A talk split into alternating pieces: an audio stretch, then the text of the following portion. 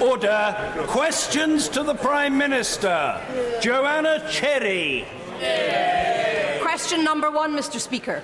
The Prime Minister. Thank you, uh, Mr. Speaker. Mr. Speaker, immediately after Prime Minister's questions, I, along with other members of this House, will be watching a parade of 120 members of the British Army into Parliament. They're representing the breadth of the 50,000 regular and reserve Army personnel. This is an opportunity for us to thank them for their tireless work to keep our country safe. This afternoon, Mr. Speaker, I will be hosting a reception for World Mental Health Day. I'm delighted that this week the UK hosted the first ever Global Ministerial Summit on Mental Health with a landmark agreement to achieve equity for mental health. This morning I had meetings with ministerial colleagues and others. In addition to my duties in this House, I shall have further such meetings later today. Joanna Cherry. Mr. Speaker, the Polish community have long made a valuable contribution to Scottish society. My Polish constituent is a young man who's lived in Scotland since he was six.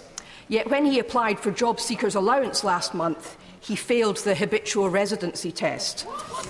Even the DWP cannot understand the Kafka-esque letter he's been sent. Like the Windrush scandal, is this the shape of things to come for EU citizens in the United Kingdom? Say to the Honourable Lady, as she knows, first of all, as part of the negotiations with the European Union, we have already come to agreements about the rights that will be available to those EU citizens who are living here in the United Kingdom already. We have uh, set out very clearly what will be the situation for those who come to uh, the United Kingdom during the implementation period. And uh, I also was able to, to uh, update people a few weeks ago to make clear that in a no deal arrangement as, as well, we will also ensure that we look after those EU citizens who have come here and made their home here. As for the individual case, I'm sure that the Department for Work and Pensions will be looking into this in some detail. Mrs. Pauline Latham. What steps is the government taking to encourage more tourists to enjoy the performing arts outside of London? Can I, can I first of all thank my honourable friend for highlighting the issue of performing arts and that there indeed there are some great uh, performing arts to be seen around the country. Uh, but she's also a performing arts ambassador, so I congratulate on her on her work on uh, that. Uh, and we're committed to supporting the UK's tourism industry and spreading the wealth it produces across the country. Uh, we set out in our tourism action plan. But we are providing funding for the performing arts throughout the country. That includes investing 78 million in a new theatre and arts complex, the Factory, which is a home for Manchester International Festival. That will encourage international collaborations, investment and visitors, and 5 million in the redevelopment of Colston Hall, the Southwest's major concert venue, to make it fit for the 21st century. Performing arts being encouraged around the whole country. Jeremy Corbyn. Thank you, Mr. Speaker. I'm sure the whole House will join me in expressing our deepest sympathies to the people of Sulawesi in Indonesia following the earthquake and tsunami in which 1,500 people have died. We obviously wish them well on their rebuilding of their communities. And could we also take this opportunity to thank all those officers and ratings from the Royal Navy who did so much to help during the emergency at that time? Uh, Mr. Speaker, today is World Mental Health Day. And today, there are 5,000 fewer mental health nurses than there were in 2010. The Prime Minister said last week that austerity is over. when will austerity be over for the mental health services? First of all, can I uh, join the Right Honourable Gentleman in expressing our uh, condolences to those who were affected and, and our thoughts with all those who were affected by what happened in Indonesia. I'm pleased to say that obviously the Department for International Development was able to respond to that. I understand that the DEC appeal is now up to £10 million as well. And as the Right Honourable Gentleman said, obviously we were able to put uh, uh, support in kind in through the support that was available from our armed forces and indeed from others. And I commend all those who have been working so hard in that, uh, in that area.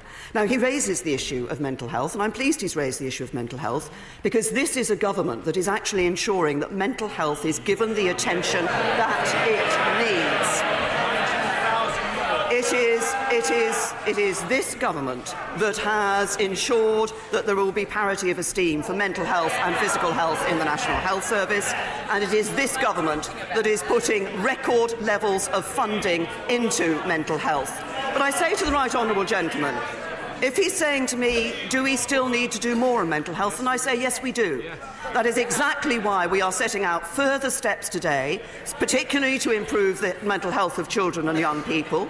But also, I'm very pleased that my honourable friend, the member for Thurrock, uh, is taking on the responsibility as the Minister for Suicide Prevention, the first time a government has had a minister appointed to such a post. This government takes mental health seriously. That's why we're putting record levels of funding into mental health. Jeremy Corbyn. Mr Speaker, it was a Labour amendment to the Health and Social Care Act that put parity of esteem on the face of the legislation. It was opposed by her government. Yeah. Yeah. And if. Uh, and if she thinks that uh, mental health spending is going well, then maybe she should have told the Health Secretary this. Because this morning he said it's still way off where we need to be. Yeah. The Royal College of Psychiatrists has found that income, income of income of mental health trusts in England was lower than it was six years ago, and children are being sent as much as 300 miles away for urgent treatment. It needs urgent action now. Mr. Speaker, people in every village, town, and city know that violent crime is rising. 21,000 police officers have been cut. 7,000 police and community support officers have gone. When will austerity be over for the police? First of all, in relation to the mental health uh, issue, I've just said that I think there is more for us to do on mental health. And as part of our as part of our long-term plan for the National Health Service, we will be doing more for mental health. And I might remind the right honourable gentleman that our plans for the National Health Service will see £394 million more a week going into our National Health Service. He, he asked me, uh, then he asked me about the issue of uh, policing. And of course, what we have seen is this government has made, including uh, the precept on council tax, has made 460 million more pounds available for policing in this, uh, in this current year. And if he's so concerned about funding for policing, why did the Labour Party oppose that extra money?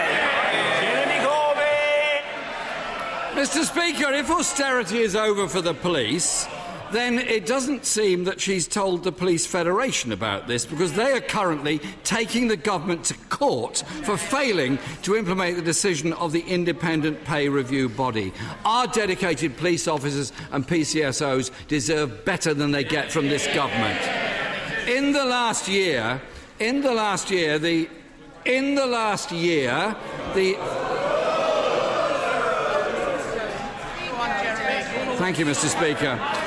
The last year, the Education Secretary has been rebuked four times by the Statistics Watchdog for making false claims about education funding.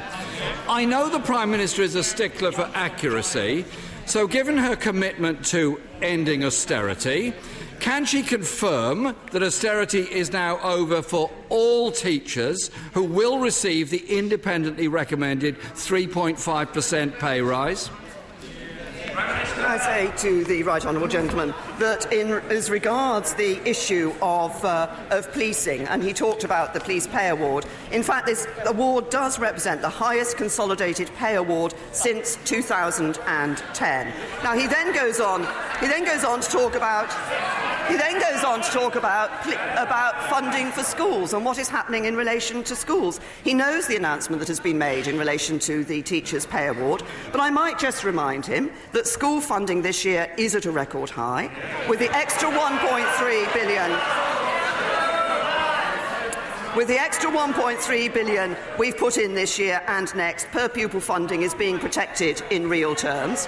I recognise, I recognise the pressures that schools are under, but I also recognise that we now see 1.9 million more children in good and outstanding schools compared to 2010. And part of that, part of that is because of the reforms we've put forward into education, including the free schools and academies, free schools and academies, which the Labour Party would abolish. Jeremy Corbyn!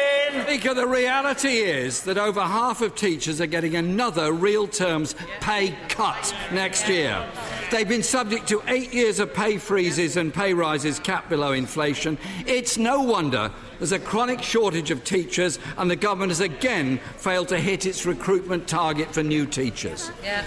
The Conservative leader of Northamptonshire said, and I quote, they couldn't cope with the levels of cuts. The Conservative leader of Somerset says, I feel abandoned. There are no solutions coming. So, will the Prime Minister listen to her own council leaders and end austerity as she promised last week? Well, can I say to the Right Honourable Gentleman, first of all, in relation to teachers in our schools, in fact, there are more teachers in our schools now, and we see more people applying to, uh, to be teachers. And I recognise the very hard work that our teachers put in day in and day out, and the good results that our children are getting are a result of uh, their hard work and the hard work of their teachers. He refers to Northamptonshire County Council. Of course, the independent inspection was clear that failures at the council were not due to a lack of funding. We have backed councils.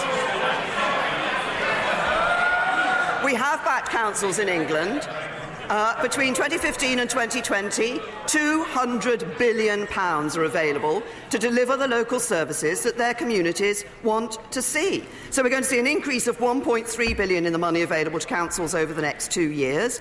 Extra money was uh, announced at the uh, uh conference in relation to at our party conference in relation to social care, and councils have access to over 9.6 billion pounds of, uh, of dedicated funding in relation to this. And there's a, a 31 million increase for rural services. Yes, we have had to make tough decisions, and yes, councils have been asked to make tough decisions. The reason we had to do that, the reason we had to do that was because of The reason we had to do that was because of the state of the public finances and the economy we were left by the Labour government. People People have made sacrifices and they need to know that their hard work has paid off.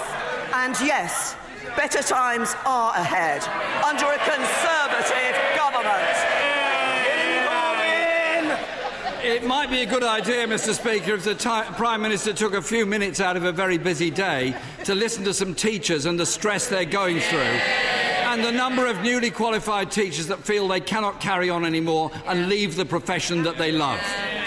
The National Audit Office has found that local government funding from central government has been cut by 49% since 2010. And next year, government funding for councils is going to be cut by a further 1.3 billion. The Institute for Fiscal Studies has said that 75% of the social security cuts announced in 2015 have yet to come into effect. 2.7 billion will be cut from working age benefits next year alone. Can the Prime Minister confirm this swinging austerity on the lowest paid and the disabled people in our society will now end, as she said last week? Can I say to the right honourable gentleman that what we see in the changes that we're putting forward in relation to welfare reform is encouraging people into work and making sure that when they get into work, work pays.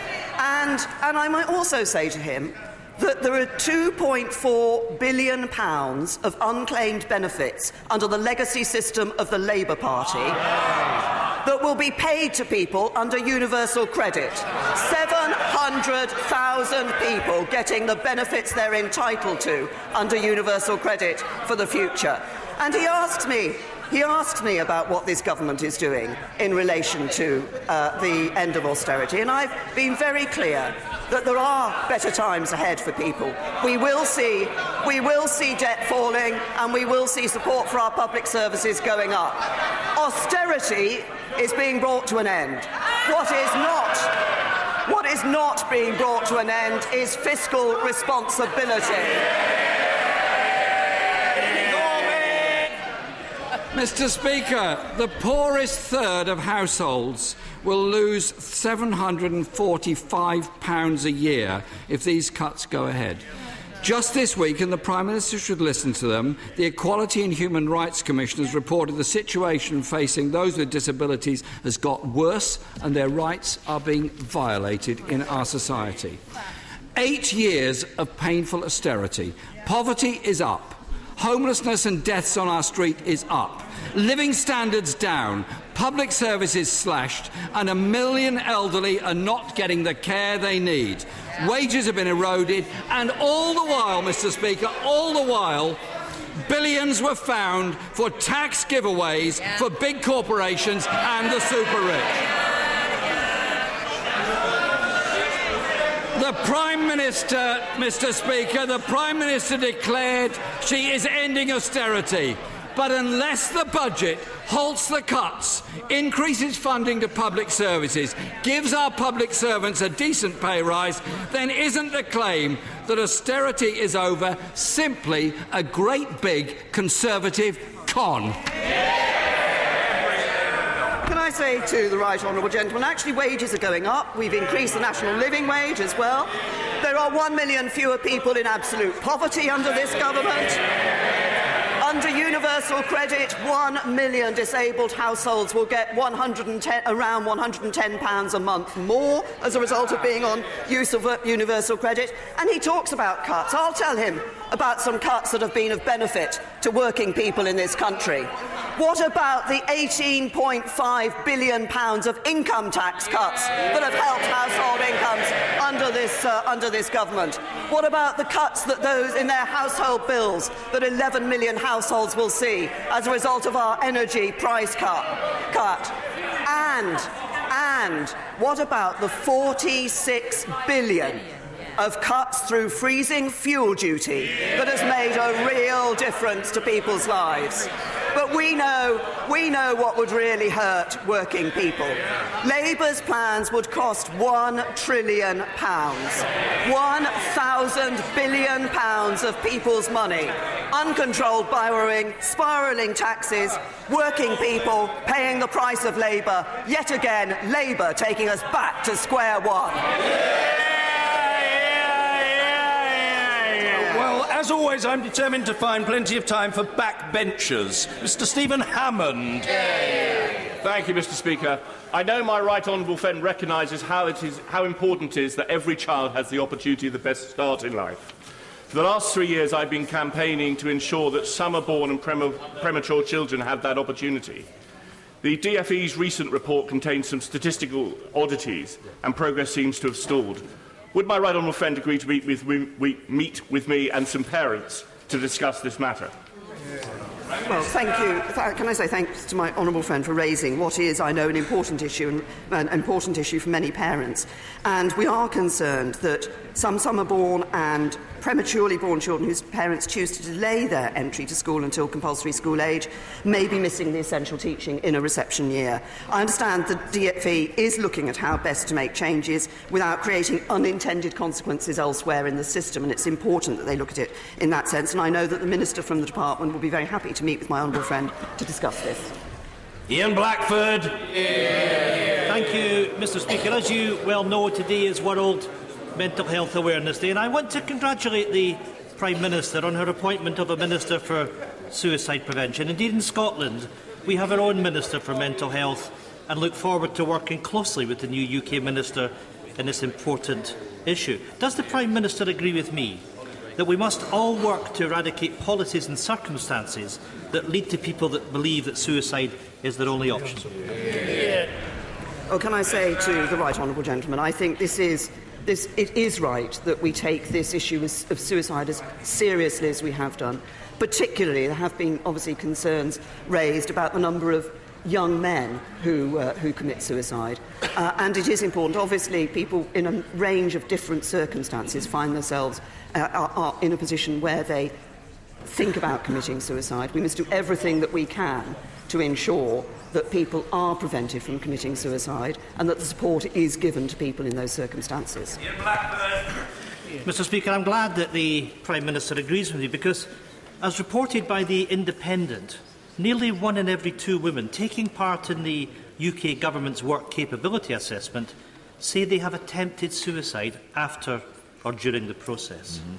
A series of secret internal inquiries into these reveal that Conservative ministers were repeatedly warned of the policy's shortcomings. Will the Prime Minister commit today to ensuring that her new Minister of Suicide looks at the impact of her government's own social security policies and at long last, Prime Minister, scrap the appalling work capability assessment? Yes. yes. Well, can, I, can I say to the right honourable gentleman, first of all, of course, this was, uh, the, these were assessments that were introduced by previous government. Uh, it is important that we get these. It is important that we get these assessments uh, right. I think it is right that we are encouraging people into the workplace and wanting to ensure that those people are in the workplace who, who are able to be in the workplace are given the support to enable them to do that. That is what we want to do. I think it is right that we maintain assessments. Of course, we look at the impact of those assessments. We look at the quality of those assessments. That's work that the DWP does uh, uh, on uh, a regular basis. But I think it is important that we are undertaking those assessments. Hollinrake. Thank you, Mr Speaker. Um, former Prime Minister Gordon Brown and Head of the Financial Conduct Authority Andrew Bailey have joined the All-Party Group for Fair Business Banking's calls for action against the bankers who cost the UK taxpayers trillions of pounds throughout the financial crisis, none of whom have been fined, banned or prosecuted, despite clear evidence of, and guilt of fraud and malpractice. Would my right honourable friend do all she can to urge and enable regulators and our crime agencies to hold those responsible to account? Yeah. Well, if I can give my honourable friend the assurance that since the financial crisis, of course, we have been looking at that uh, regulatory system. We've uh, designed, ensured that we've built one of the most robust regulatory systems in the world. It is designed specifically to ensure financial stability and to protect taxpayers. Now, there are a number of measures that we've introduced in relation to the responsibility of uh, those at the top in organisations. In 2016, we brought into force the senior managers and certification regime to hold those at the top personally responsible for wrongdoing. Legislation was also introduced alongside this regime, which ensures bosses whose reckless misconduct causes their institution to fail face up to seven years in prison. And while, of course, these reforms are very recent and it will take further time before we see the full impact of these reforms, I can say that last year we did see the FCA issuing total fines of £229 million against individuals and firms who'd broken FCA's rules. But if I can reassure my honourable friend that we will, of course, continue to remain focused on ensuring uh, that we do build a fair uh, and more balanced banking system and looking if there is more that needs to be done at what we should be doing. Thank you, Mr Speaker. Does the Prime Minister agree with her Work and Pension Secretary that half of lone parents and around two-thirds of working-age couples with children under universal credit will lose the equivalent of £2,400 a year? And if we are to believe the Prime Minister's pro promise to end austerity? Will she promise today to reverse the £3 billion worth of cuts that are built into the universal credit rollout? I say to the right honourable lady that in relation to those people who are being moved on to universal credit as part of the managed migration, we are, of course, undertaking that. That will start um, later next year. It will be done on a, uh, initially on a small-scale basis to ensure that we get that right. But we are putting protections in, transitional protections in for those people. So people who are moved on to universal credit as part of that process will not see uh, any reduction in there. They will be protected. Peter Aldous. Thank you very much, Mr Speaker. Last week, Access Community Trust, working in conjunction with other Lowestoft voluntary groups and Waveney District Council, launched the Thin Ice Project, which will provide emergency accommodation for the homeless, not, during, not just during the period of below zero nighttime temperatures, but for the whole winter period from 1st November to 28th February. On World Homeless Day, Will the Prime Minister build on the rough sleeping strategy and provide a long-term funding system so that charities such as Access Community Trust and St Mungo's can put in place bespoke initiatives that prevent homelessness before anyone actually has to sleep rough. Yeah. Yeah. Well, my, my honourable friend is absolutely right to raise this issue because we don't want to see anybody uh, having to sleep on the streets. That's why we have committed uh, to ensuring that we eradicate, we end rough sleeping by 2027, halve it by 2022. It's why we've, we've, uh, we're supporting various projects around the country to do this. I recognise the point that he makes about the uh, local authorities, their involvement in this, their need to build capacity and capability in their teams to ensure that they're able to deal with this, and the role that the voluntary sector can play in this as well. Um, we're investing over £3 million a year with the voluntary sector groups to train and advise local authority teams to be able to address these, uh, these issues. We want to ensure that rough sleeping becomes a thing of the past. Mr Alistair Carmichael. Mr Speaker. Members of the Scottish Fishermen's Federation and the National Federation of Fishermen's Organisations are jointly lobbying Parliament today. They ask for a very simple undertaking from the Prime Minister, namely that in negotiating the Brexit deal, she will not trade away the right to fish in UK waters. Will the Prime Minister give our fishermen that undertaking? Well, can I say to the Right Honourable Gentleman, I absolutely recognise the important, importance of the fishing industry, uh, which it plays across the UK, but particularly in Scotland. And can I reassure him that as we're going through these negotiations, we've been very clear that once um, the uh, EU rules no longer apply to the United Kingdom, we will be an independent coastal state and we will be making those decisions. We will be controlling access to our own waters and we will be seeking to gain a fairer share of quotas. Henry Smith. Hear, hear. Mr Speaker, in 2005 the then Labour government closed accident and emergency at Crawley Hospital. I'm delighted that my right honourable friend has committed to additional resources for the National Health Service, including part of the Brexit uh, dividend. Uh, can I get an insurance that the uh, upcoming NHS plan will include a return of local services at its heart? Yeah, Yes. Can I say to my honourable friend that absolutely uh, I can give that assurance? Obviously, the long term plan for the National Health Service is being developed by the National Health Service in conjunction with clinicians and people at a local level but it's absolutely clear that we need to ensure that we recognise the importance that those community services um, provide. And as my uh, honourable friend says, it is this government that is not only putting in place a long-term plan to support the National Health Service, but also that longer-term funding for the National Health Service, which will see the biggest cash boost ever in the national history of the National Health Service. Jim McMahon. Yeah, yeah, yeah, Thank you, Mr Speaker. Uh, modern slavery is a scourge on our society, affecting thousands of victims, including Jan, who was living in an attic in Oldham and forced to work without any pay by his gangmasters for six years. Will the PM uh, join me in congratulating the work of businesses like the Co-op Group, who offer paid work placements to help victims rebuild their lives? But can the Prime Minister also explain why then it's taken the government uh, five months to get round to recruiting the anti-slavery commissioner's post. Can I say to the honourable gentleman that I think, as he will know, modern slavery is an issue which I have taken a particular interest in and worked on particularly. And I'm proud of the, I'm proud of the impact that our Modern Slavery Act is having. Uh, but sadly, we do see people being effectively enslaved, continuing to be effectively enslaved in this country. We're seeing more cases where people are being prosecuted, the criminals are being prosecuted, but we do need to ensure that the support is available. I certainly commend um, the, I think it was the co-op that he referenced, and other businesses who are working to help people who've been the victims of modern slavery. My right honourable friend, the International Development Secretary, tells me that when she chaired a session at UNGA in relation to modern slavery, this question of the role of the private sector was one that was particularly given uh, a prominence. And we will continue to do all we can to ensure we're dealing with the issue of modern slavery. Mr Kenneth Clarke. Uh, uh, Mr Speaker, it's obvious that the biggest task facing the Prime Minister this winter is firstly to obtain a compromise agreement with the other 27 European governments on the terms of our withdrawal, uh, and then to win the approval of this House, a majority in this House, for that same agreement or something like it in a meaningful vote on the terms of our departure.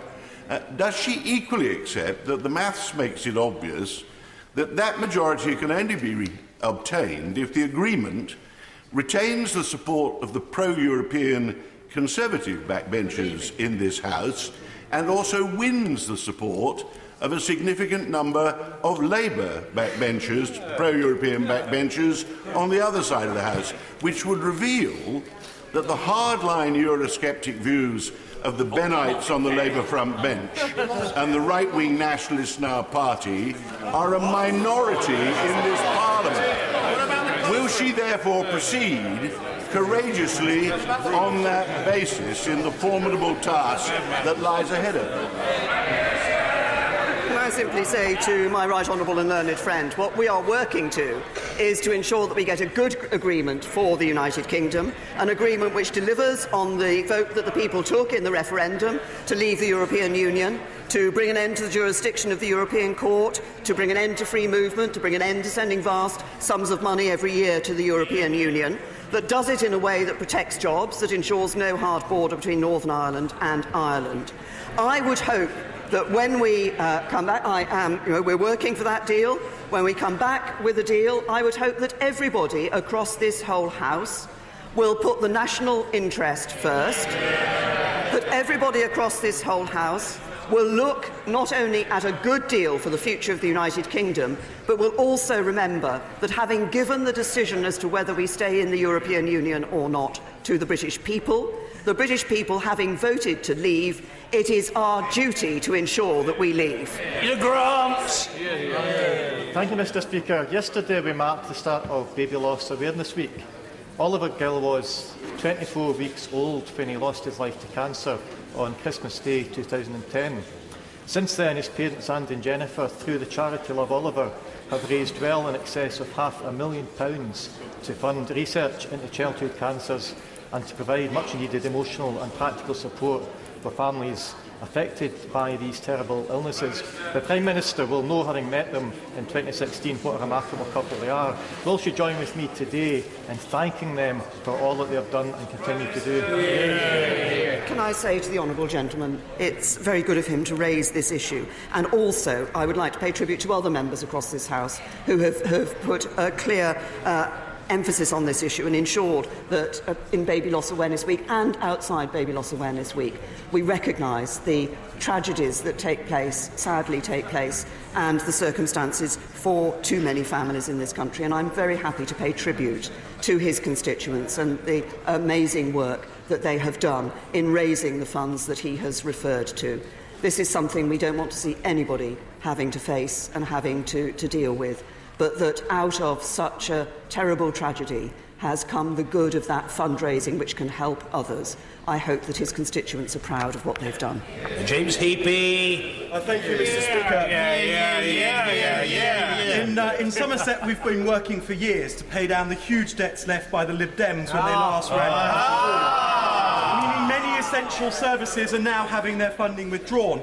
Will the Prime Minister meet with me and Somerset colleagues to discuss this challenge and will she look favourably on our bid to fully retain business rates from April 2019? Can I, can I say to uh, my honourable friend that uh, obviously uh, I understand that the issue around the business rates and the, the uh, uh, bids that he's referred to from Somerset and others are being currently looked at and being, uh, being assessed, and a decision will be announced alongside the local government finance settlement later this year. Um, uh, I'm sure that the Minister in MHCLG will be willing to meet with my honourable friend and others to discuss this further. I can say to my honourable friend that I have already received representations from a Somerset Member of Parliament on this, uh, on this particular issue, and I think it's, uh, and, but I'm sure MHCLG ministers will be happy to sit down and discuss the details with my honourable friend. Oh, Mr Speaker, in 2010, the national debt after the crisis of the banks stood at 768 billion pounds. Now that the Tories have been in 10 years, albeit five years with the wishy-washy Liberals, can the Prime Minister tell the House what the debt is today? Well, can I say to the uh, honourable gentleman. He raises the issue of debt, and it's an important issue to raise. What this government is doing is seeing that we will actually, yes, we will actually doesn't need to ask me the question if he's got the figure already. What this government is doing is ensuring that debt is going to fall. And what we crucially have seen, what we crucially have seen is a reduction in our deficit of three quarters since under this Conservative government. But the honourable gentleman look, shouldn't look quite so pleased with himself when he starts to think about what a Labour government would do to our debt in the future, which is take us back to James Gray. Mr. Speaker, the 120 soldiers who will march into the north door of Westminster Hall straight after PMQs are actually representing the 3,000 who are currently deployed in 28 different countries around the world. And I'm delighted the Prime Minister and I hope colleagues from across the House and staff from around the Palace will be there to welcome them and to thank them for all they do. But will they also at that time remember two lots of people? First, the families without whose support their deployment would not be possible. Second, those who are returning from overseas injured both mentally and physically. And thirdly, those comrades who will never return. Well, can, I, can I say to my honourable friend that he puts his point extremely well? Of course, we are proud of everything that our servicemen and women do, and we will be pleased, I and other members of this House will be pleased to welcome those servicemen and women and to give that thanks and, and, uh, to them in the way that we can here in this House. But he is absolutely right. We should never forget the families who, who, of those uh, servicemen and women, and we should ensure that we are supporting those families. We should also recognise the importance of supporting those who do return with injuries. Some of those injuries, of course, physical and some mental. And ensuring that we recognise both physical and mental injuries is important. And we should never forget those who have laid down their lives for our freedom and for our security. Thank you. I'm sure the whole House will have been horrified at the sight of mothers feeding their chicks with plastic to death because of the tons of waste that we pump into our oceans every day. We must take urgent action on this. But our waste system is broken. Will the Prime Minister commit today to working with me to stop this tide? Yeah. Right, Honourable she's raised a very important issue. This question of plastics is one which the government is taking extremely seriously, as she will know. We have uh, measures in our 25-year environment plan in relation to uh, elimination, a pledge to eliminate all uh, avoidable plastic waste, microbeads and straws, for example. There are shortcomings in the current regulations around plastic recycling and how we incentivise better design of packaging and material choices. And we'll be consulting later this year on our proposals. And of course, we will look at any ideas that come from, from uh, members of this House as to how we can ensure that we are dealing with the scourge of plastic. Taunton Deane has just won an award for her commendable work on speech and language services, so she should be a celebrated denizen of the House. Rebecca Pow. Thank you oh. So much, Mr. Speaker. The question actually isn't. I'll save a question about that for later. But this question, uh, Mr. Speaker, uh, as the Prime Minister will know, the Agriculture Bill comes to the Chamber today, and it's a great opportunity to rethink our land use policy and the way we run everything about our land. Does the Prime Minister agree with me that it demonstrates that this government is leading the way on supporting a sustainable, biodiverse environment, supporting our farmers and food producers and our rural communities, especially those in Taunton Deane? Well, can I, can I congratulate my honourable friend and commend her for all the work that she does on issues relating to the environment. She's absolutely right. Leaving the European Union, leaving the Common Agricultural Policy, enables us to take another look at our support for farmers and their use of the land, and to ensure that as we do that, we are looking at uh, issues such as the impact on the environment, and that we're able to ensure that we do see not just that sustainable environment and biodiversity that, she, that my honourable friend has referred to, but also that we are uh, a, a, generation that leaves the planet in a better state than we found it. Gins! Thank you, Mr. Speaker. Uh, we have heard this week that the world is facing ecological and human disaster from climate change, and that radical transport reforms are vital for our future. Will the Prime Minister therefore give her personal support to the proposed GB Freight Route Rail scheme, which would take some 5 million lorry journeys off our roads each year, cutting thousands of tonnes of CO2 and other emissions which are contributing to global warming and poisoning the air we breathe? Well, can I say to the Honourable Gentleman that he makes a very important point about the need for us to ensure that we're getting uh, freight off our roads and uh, onto, the, uh, onto the railways. There are real benefits for doing that, both for the environment but also in relation to congestion. Um, and of course, we are investing more money in the strategic freight uh, network. I will have to look into the specific proposal that he has uh, raised, but I can assure him that the, the principle of ensuring that we're encouraging freight onto our rail and off our roads is a good one. Thank you, Mr. Speaker. And the House will have heard the uh, Japanese Prime Minister say that Britain would be welcomed into the TPP with open arms. Does the Prime Minister agree that post Brexit it would be wonderful if our country could meet Japan's embrace? Can I say to can I say to my honourable friend that I was uh, obviously I've spoken to the Japanese Prime Minister about this issue, as I have spoken to uh, to other Prime Ministers of countries involved in the CPTPP. I'm very pleased that they want to welcome us into that uh, trade agreement with open arms, and we stand ready to do exactly that. It Was Karen Buck? Thank you, Mr. Speaker. Last week, a judge was unable to make a secure accommodation order for a young man involved in gangs with psychiatric problems and at serious risk of harm. The judge said an opportunity to help him and keep him safe was lost. Like many colleagues, I am dismayed, frustrated, and outraged, and deeply worried that we will have blood on our hands. On World Mental Health Day, will the Prime Minister guarantee that she will investigate this case, make sure action is taken, and guarantee no other vulnerable children will be left in such a terrible situation in future? I'm sure we're all concerned by the uh, particular case that the Honourable Lady raises. My right honourable friend, the Secretary of State for Health, will be happy to meet the Honourable Lady to discuss that particular case and to look at the issues that it raises. We do want to ensure that support is available there for vulnerable people, particularly for vulnerable young people. And as I say, my right honourable friend will be happy to meet her to discuss it. Graham. Mr. Speaker, the effect of the recent tsunami, earthquake, and volcano at Palu in Indonesia's Sulawesi Islands has been devastating. And the welcome response from our Embassy and International Development Department includes two RAF A400M aircraft and supplies and a team of humanitarian workers out there now. Teman yang membantu saat dibutuhkan adalah teman sebenarnya. A friend in need is a friend indeed. Would my right honourable friend join me in sending our condolences to President Jokowi, our thanks to British citizens and JCB for their help, and would she encourage DFID to do even more, including extending, matching the funding from the DEC Indonesia tsunami appeal? Can I say to my honourable friend that he has raised, uh, again, this very important issue which was referred to by the Leader of the Opposition uh, uh, earlier on.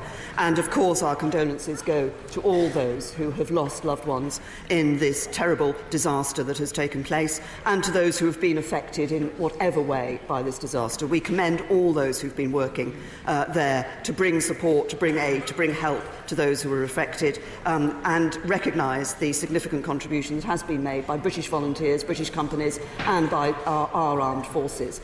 And uh, the Department for International Development has already made some commitments in relation to the matching funding of the, uh, of the money that DEC is, uh, DEC is raising, but will of course be continuing to look at what support it can give. Thank you, Mr Speaker. Will the Prime Minister please update the House on progress made to appoint an independent panel, panel members for the inquiry as agreed with, among others, the Muslim Council of Britain on Islamophobia in the Conservative Party? Can I say to the Honourable Lady that issues relating to any particular concerns or allegations that have been raised in the Conservative Party are properly investigated, are properly considered. We've done that through our uh, uh, new code of conduct that we have introduced. Every complaint that's been made is being or has been investigated and appropriate action has been taken, including, in some cases, suspending and expelling members. But we're also taking some further steps. We're working in conjunction with Tell MAMA making diversity training more widely available and improving how local associations deal with complaints. There should be no place in this country for discrimination, and it is right that as a political party we are working to ensure that we take action when, that is, uh, when there are any complaints that are made about those within our party. Alan. Thank you very much indeed, Mr Speaker. In March, colleagues and I met with the Prime Minister to discuss sleep-in shifts, and I thank her very much for her focus. And I appreciate that ministers are still in discussion since the Court of Appeal have ruled to not uphold the unison case. But in the absence of clarity, some local authorities are now reverting back to paying the single through the night rate, whereas we have rightly said that people should be paid national minimum wage. Please could I ask the Prime Minister and the Ministers to really tackle this as urgently as possible? Also, I'm not sure that HMRC are interpreting the Court of Appeal's ruling either. Um, can I say to my honourable friend, she's obviously raised an important issue which has she and others have raised on a number of occasions across uh, in this House previously. Secretary of State for Health and Social Care is looking urgently at this issue, but there is a, a case before, as I understand it, going to the Supreme Court uh, in, relation to, uh, in relation to this matter. And of course, uh, we will have to consider any outcome that comes out of uh, court proceedings. Chris Bryant. In a few minutes' time, uh, 57 members of all political parties will be launching an important new report on acquired brain injury. This is a hidden epidemic which affects more than 1.3 million people in our country On average, every single primary school class in this country will have at least one child who has a brain injury in it, sometimes unaware. The good news is that if we get good rehabilitation to every single person, we can actually save the NHS £5 billion a year. So I asked the Prime Minister, will she meet with me and others involved in the group? And I do mean her. Because whilst I understand um, that she often wants other ministers to meet on her behalf and she's very busy, this actually affects our prisons, our schools, our armed forces, the whole of government. We can save lives. We can give people better quality of life, but we can only do it if we join the dots up. Can I say to the right honourable gentleman that, that he speaks with passion about this issue, and rightly this is an important issue, and it is one which I will, in, I will ensure that he is able to uh, bring that information and bring that information appropriately to ministers, uh, appropriately to ministers. This is, but what I would say to him is he makes a point which covers not just this issue but other issues in government too. Uh, which is where my right honourable friend, the Chancellor of the Duchy of Lancaster, is working to ensure that across issues like this, we do see that joined up nature between government departments to ensure that the right action is being taken. Entering from a sedentary position, meet with you. It seems to be his preferred mantra of the day, and doubtless it will now be recorded in the official report. Mr. Charlie Elphicke. The uh, Prime Minister uh, share my concern that drugs related deaths in Kent have doubled in the last three years. And the rise of county lines uh, operations mean there are now 48 separate gang operations in Kent.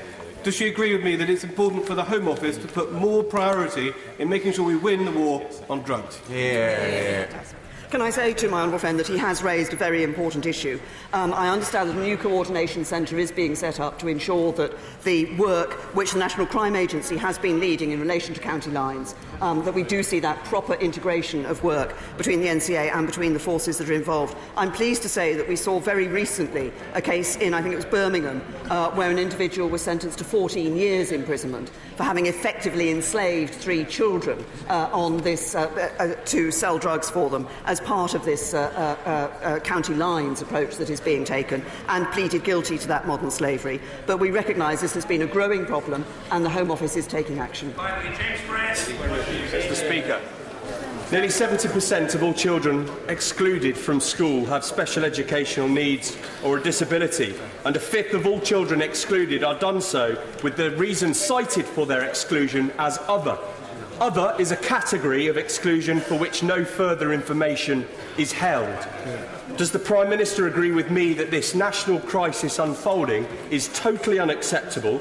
Will she commit to stopping the use of this category and that encourages off-rolling in our schools and press Ofsted to ensure that its new framework supports and encourages inclusive schools and an education for all our children. Yeah. What, what, we want to ensure is that for every child they're in the right school setting that is going to be right for them. Um, for many those children with special educational needs, it will be a mainstream school. For others, it will be in a special school.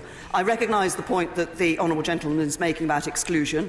Uh, we do have a concern about exclusions, which is why uh, uh, a review of exclusions is being undertaken, uh, led by uh, my uh, former colleague in this House, the former member for Crewe Nantwich, who, as Children's Minister, has a particular, took a particular interest in this area, and we will look carefully at the result of that review.